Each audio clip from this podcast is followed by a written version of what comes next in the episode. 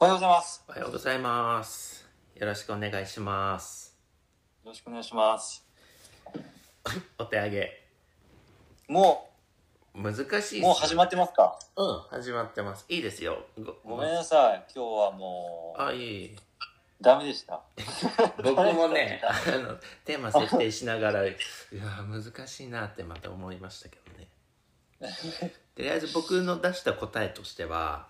えーとはい4つかな、数字に対してこの色が、うん、連想される、見えるみたいなところ。うんうんうん。 1はちょっと無理くりのところもあったんですけど1ってはい聞いた時、見た時にはゴールドと赤が映ってなんでかなと思ったら、はなんか1ってまあ1番とか1とか結構その勝ちに行くとか、うん、最上位な概念が強いから、まあ、ゴールドとか、まあ、投資をイメージする赤とか。うんうん。で僕新卒で入った会社が結は構いそのナンバーワンを目指すみたいなところをすごく大事なパッションとして持ってた会社でその会社のロゴが赤だったみたいなところもえなんかこう潜在意識というか記憶の中にあったのかなと思ったりとー。うか、んうん。うん、あと5はなぜか黒これは結構硬くて なんか5って聞くと黒いイメージが出てきて。うーん。うんなんでかなって思ったらこれすごい単純な発想なんですけどその数字の5って鍵穴鍵の形に見えて僕鍵穴の方かもしれないだから黒いって見えるのかなとかうーん。あと16これは色と言っておきながら柄になったんですけど16もは緑の水玉模様へうんなんえ。で十もう完全にわからん。わかんないですよね。これだからね、僕多分、あの、山田さんに言っても、あの、はい何かこう、深層心理解き明かしてもらえるのかなと思ったけど、多分無理だろうな と。あと365。これ水色うんで出て、まあえー白が強い水色みたいなんな。か一、一年間の、そうそうそう。ね、日にちが、 1年間が365日で地球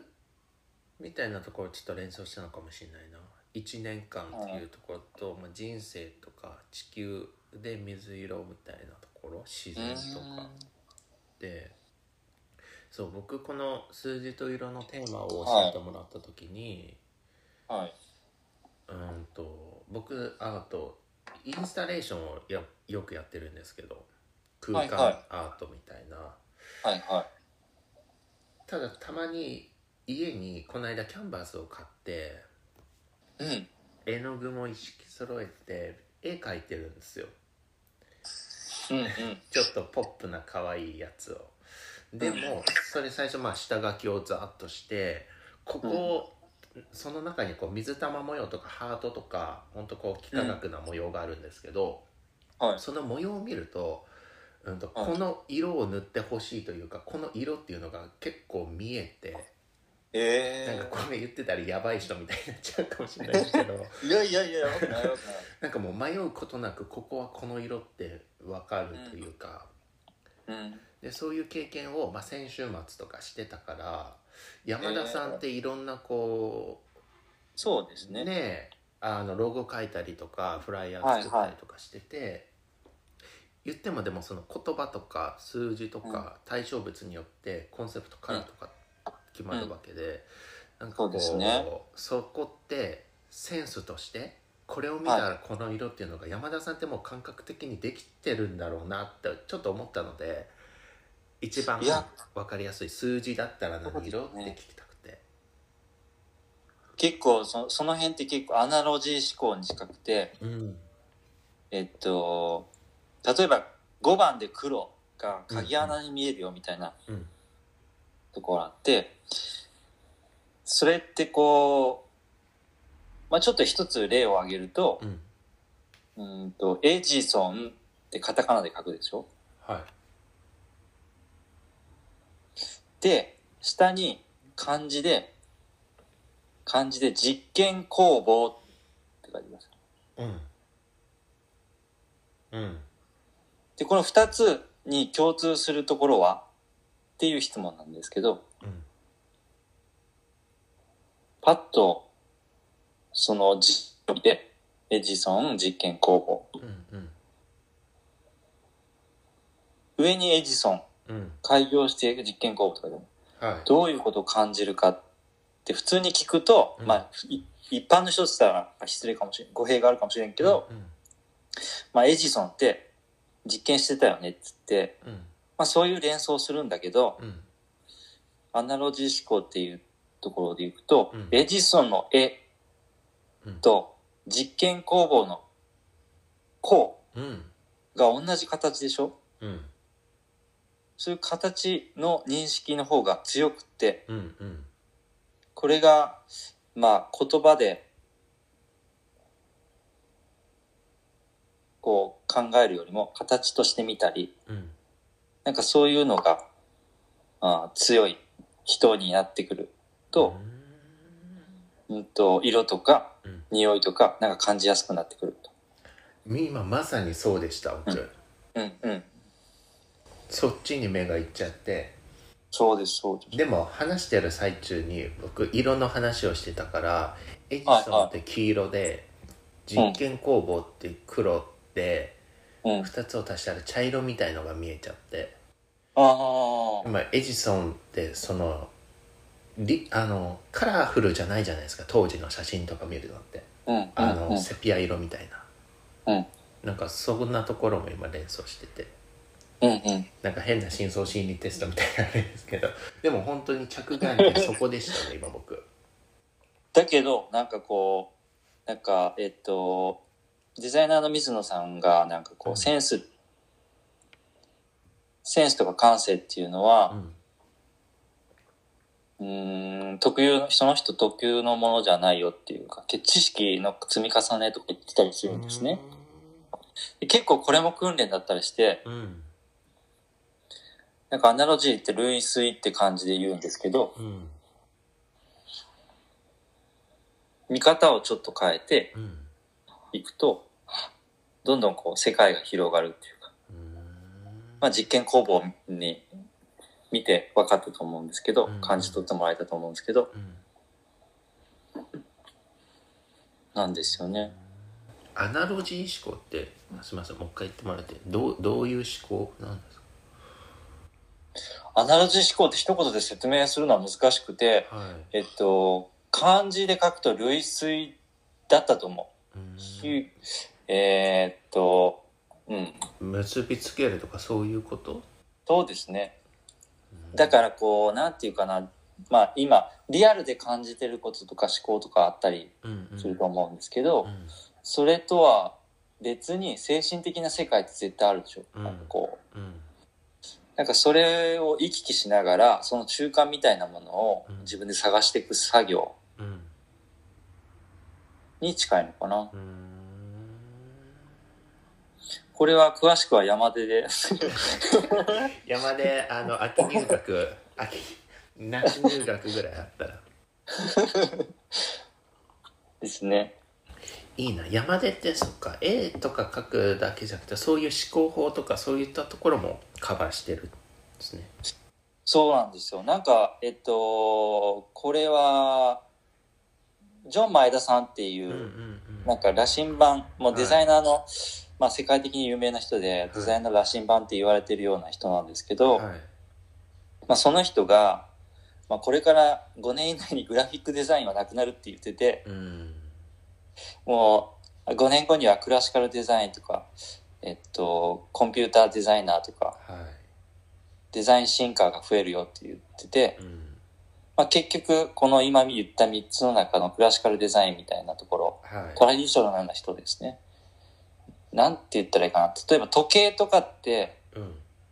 もうマイノリティになってるっていうか、うんもう iPhone でいいじゃんみたいになってるでしょ、うん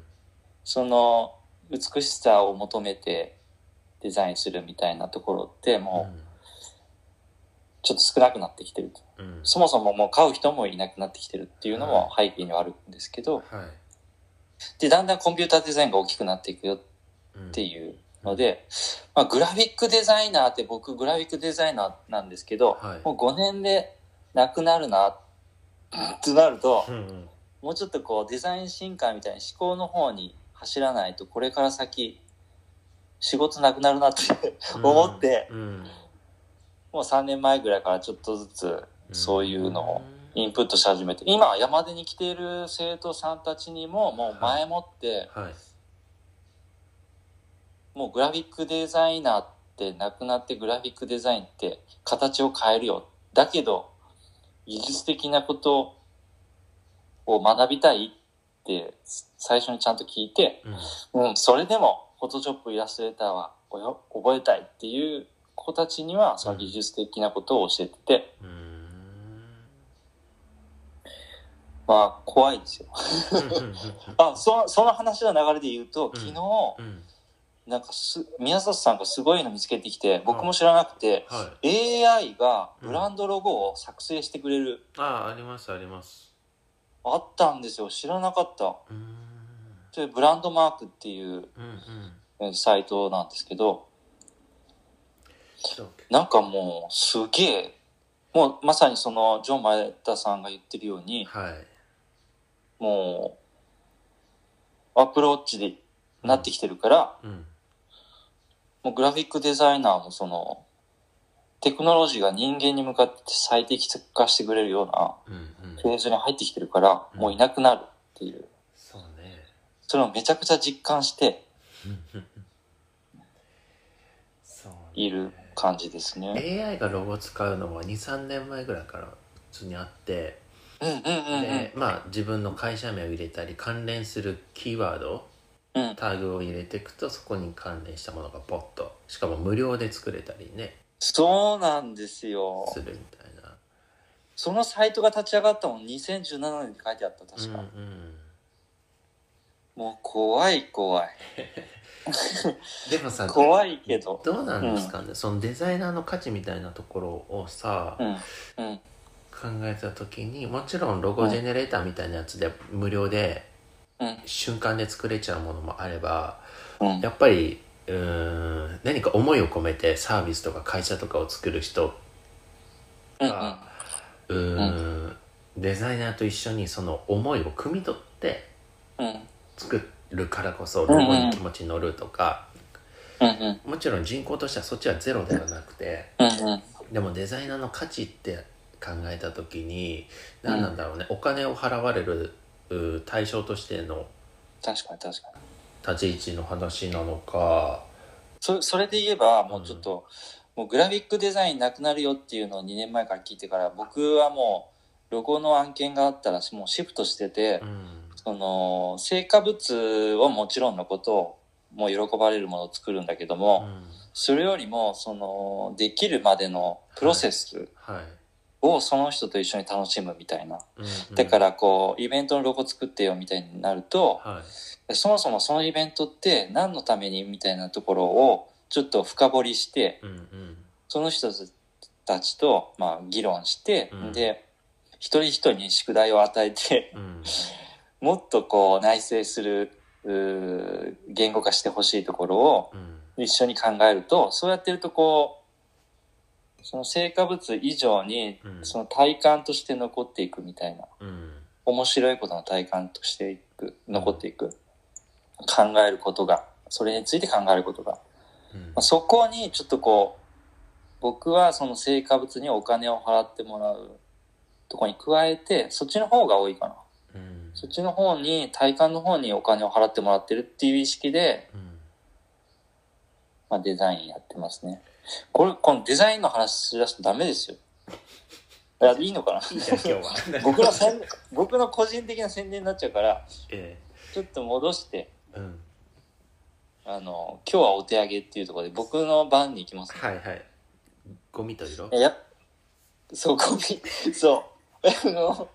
読み方さんのもう、この数字と色って難しいなと思って、なんで難しいかなと思ったうら、んなんか入り口が見つからないなと思ってう、んあのーちょっと前にきなぜ木は茶色で葉は緑なのかみたいな話をした時に、うんうんまあ、結論はもともと海と空の青以外は全て茶色だよはい脳の思い込みが色を与えてるみたいな僕が答えを出してう、んうんまあ、結局その意識無意識の人間の心の持ちようで色が見え方が変わってくるみたいなことを話したと思うんですけどうん、うん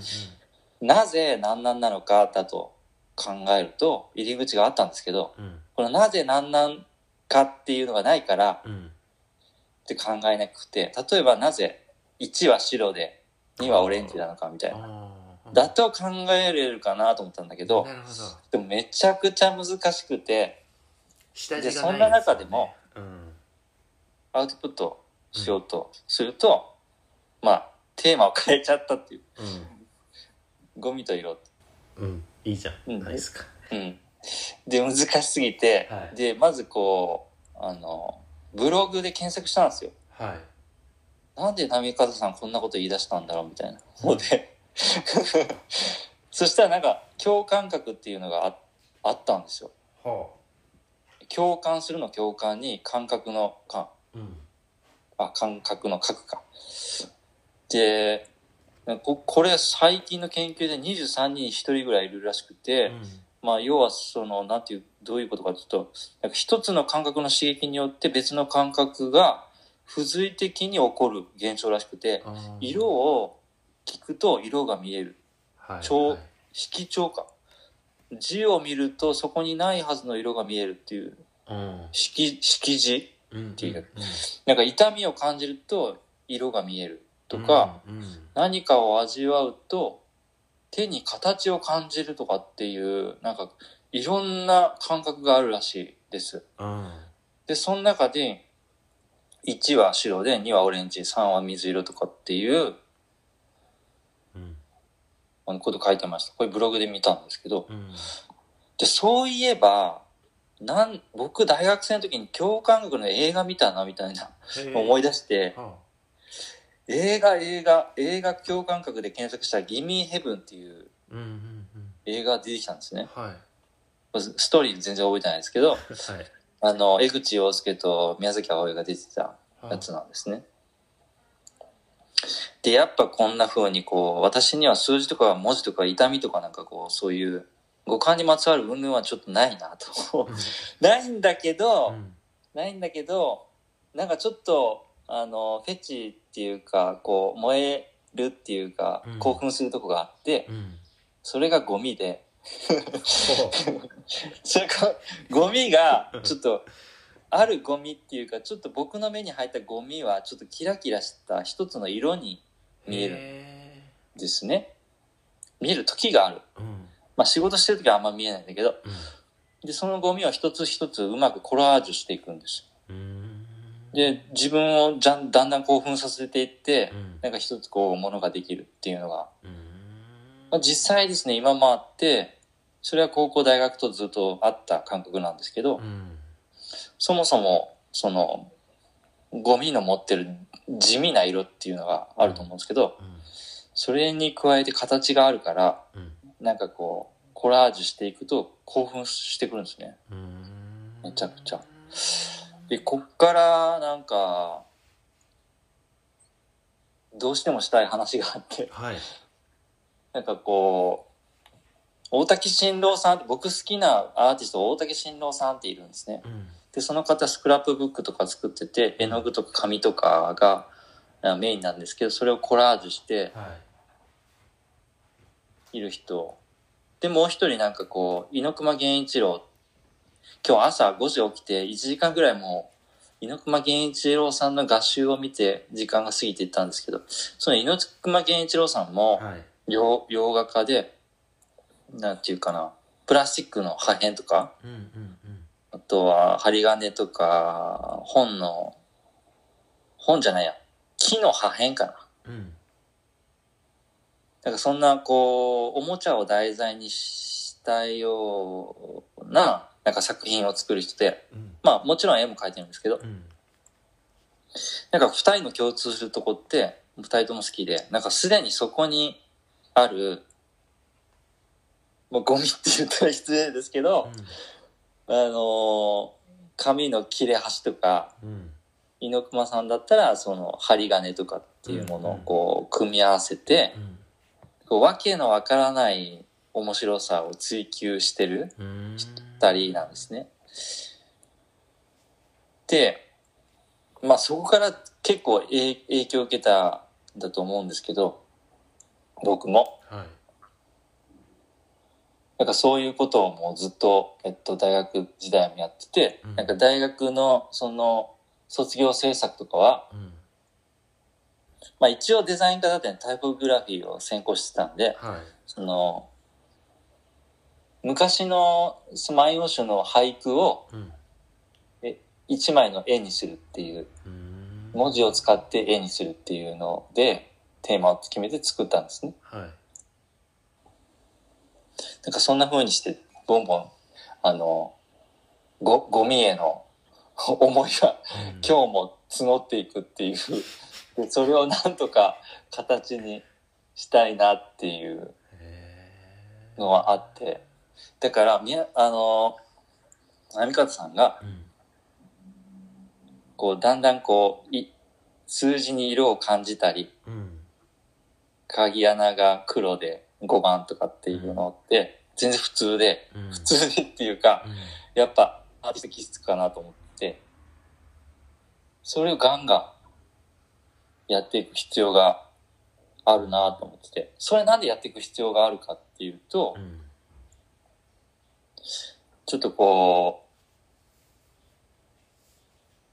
う、なんていうかな、イノベーションとかその、うんアートシンキングの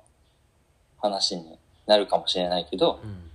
なんかやっぱ内省していった先に、なんかイノベーションが起こるっていうか、うんなんか、波風さんだったらビジネスに行ける、うん生きることができるかもしれないと思ってて、なんか昔のちょっとそこのアート世界のなんか時代のイノベーターとか言われてた人はいを挙げるとなんかピカソとかデュスマルセル・デュシデュシャンかうんうんとか、ウォーホールとかいたじゃないですか。はいはいまあ、ウォーホールとか大量生産時代の面白さをなんか見つけていくみたいなところとか、まあ、デュシャンだったら、なんだっけ、泉か。泉を美術館にこう、便器を置いて、サインをするっていう、それだけ、それだけで作品にしてるって、あうの、ん衝撃の、なんかその、今までその美術館に絵とかしか飾ってなかったところに、ちょっと何でもありみたいな、うん価値観を作ってイノベーションを起こしたっつでまあこのピカソはアビニョンのアビニョンアビニョンだったっけアビニヨンやのちょっと、ま、忘れましたけどは女たちか娘たちかちょっとあれとかってもうもう横顔が正面向いてるかわからんみたいなのが書いてあるでしょ、いうんまあ、キュビズムって言われてるやつだけど、それまでなんかこう綺麗な絵とかっていうものしかなくてうんなんかそれまでなかった技法みたいなものをあそこのキャンバスで表現してなんか、まあイノベーションって言われてる部類の人ですよね一番うんかな、それってやっぱこう幼少期からのなんかこうピカソ自体のなんか孤独とか不安とかみたいなのをうんずっと絵に絵絵とずっと向き合ってきた人だから、はい書いてて。で、結局それって、もう内省して自分のなんかこう、なんて言ったらいいかな。自分のなんかこう、その自分でしか思わない、なんかその、5番が鍵だみたいな、そこのうん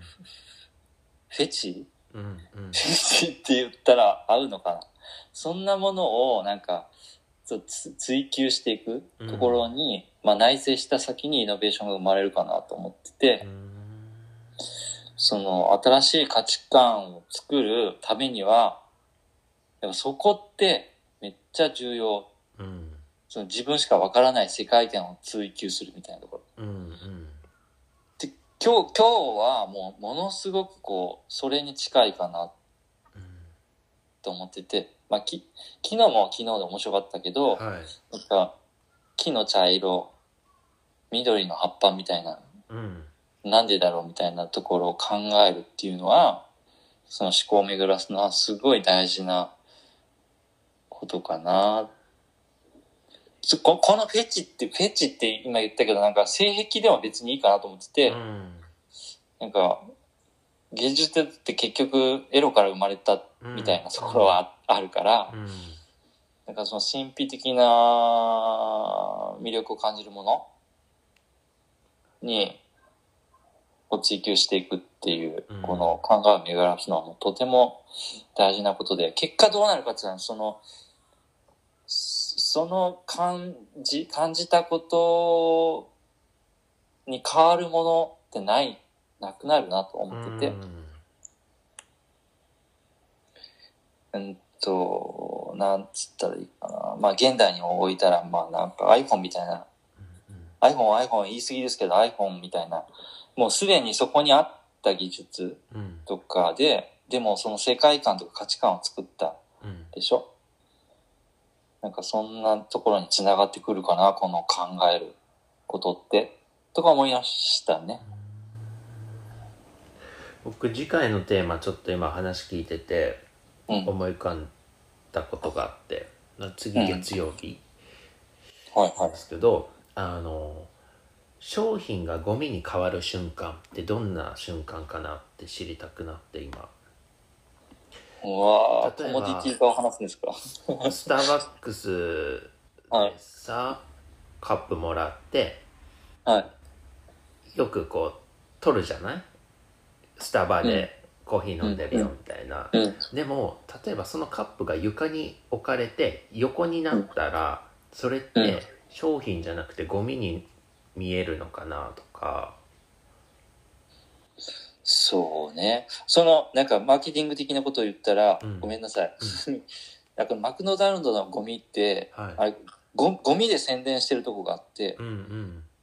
マックの、あの、えっと、山二つみたいなマークはを袋に入れて、それゴミで捨てたら、その黄色と、その、茶色が、こう、ゴミ箱から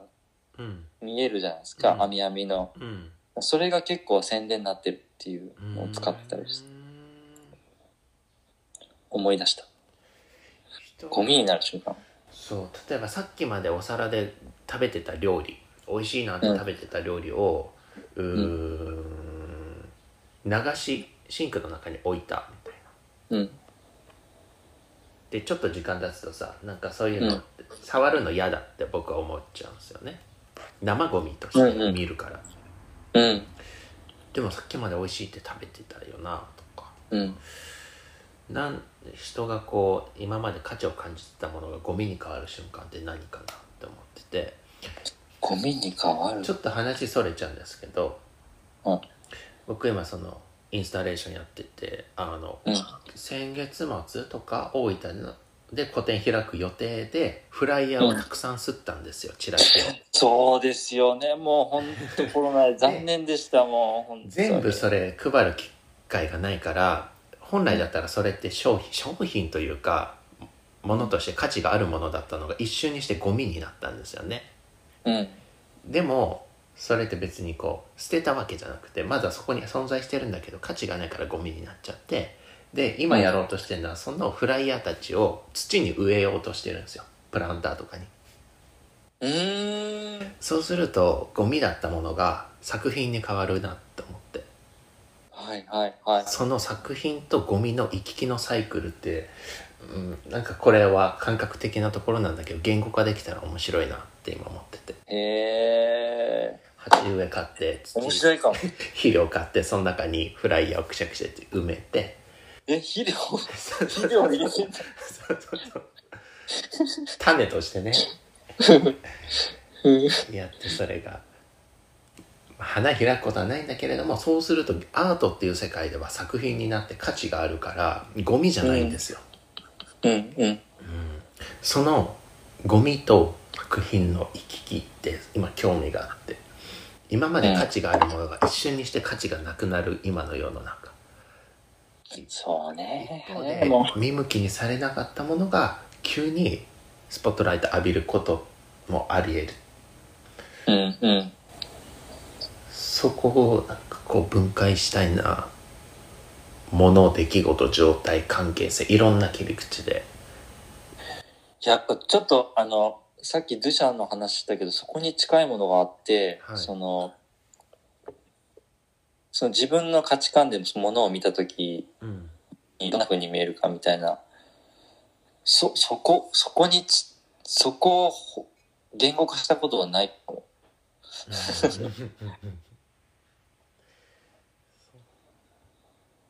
なんか、その、あれでいいんですよね。なんて言ったらいいかな。フェチで。うん、いいと思います。そうちょっとまあそういうすごい、すごいポッドキャストになっていく。やっぱアートは楽しいな、デザイン楽しいなって思うな。はいまあ、アートが楽しいですよね。デザインはもうちょっとこう、社会とね、うん一緒に走ってないといけないから。そうねじゃあちょっとそんな感じそうでです今日はあれですね忙しいからまあこんぐらいにしときましょうかね山田さんすいません。もう出ます。ごめんなさい。 わかりましたじゃあまたよろしくお願いしますはい、よろしくお願いします。はい失礼します